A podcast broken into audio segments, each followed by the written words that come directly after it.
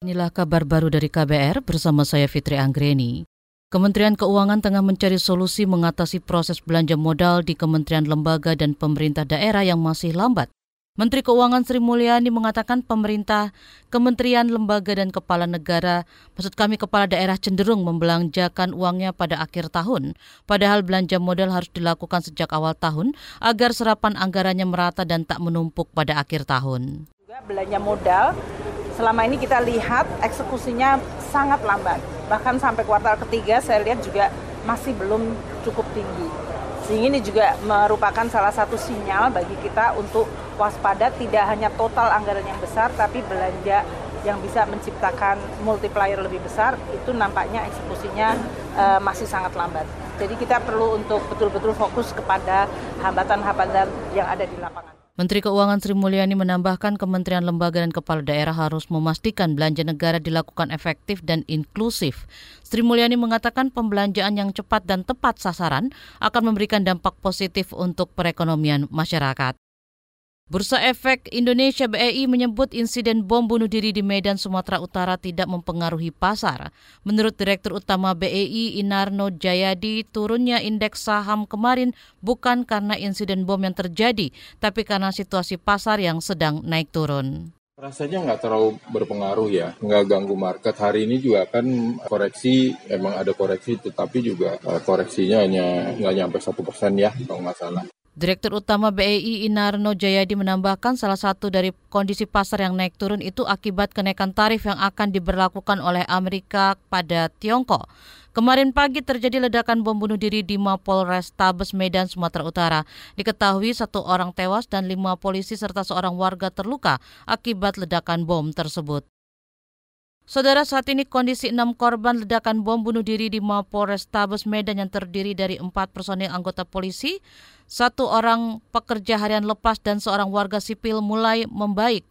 Kepala Rumah Sakit Bayangkara Medan Antonius Ginting mengatakan korban ledakan bom bunuh diri mengalami luka ringan hingga sedang dengan baik di Rumah Sakit Bayangkara tingkat 2 Medan, keenam korban yang kategori penyakitnya ringan sedang, semuanya sudah ditangani dengan baik. Tidak ada dirujuk ke rumah sakit lain. Semuanya secara lengkap, sempurna bisa ditangani di Rumah Sakit Bayangkara tingkat 2 Medan. Keadaan pasien bisa kami sampaikan semua kesadarannya baik. Kalau sampai saat ini tidak ada lagi keluhan.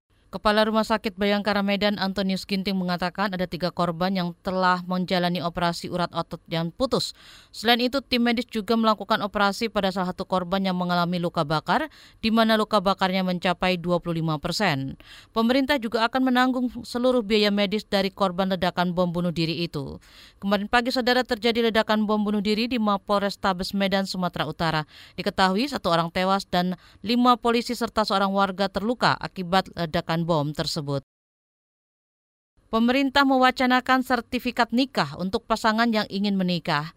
Menteri Koordinator Bidang Pembangunan Manusia dan Kebudayaan Muhajir Effendi mengatakan sertifikat itu akan menjadi bukti calon pengantin sudah memiliki berbagai kemampuan untuk menjalani pernikahan sehingga risiko perceraian dapat ditekan.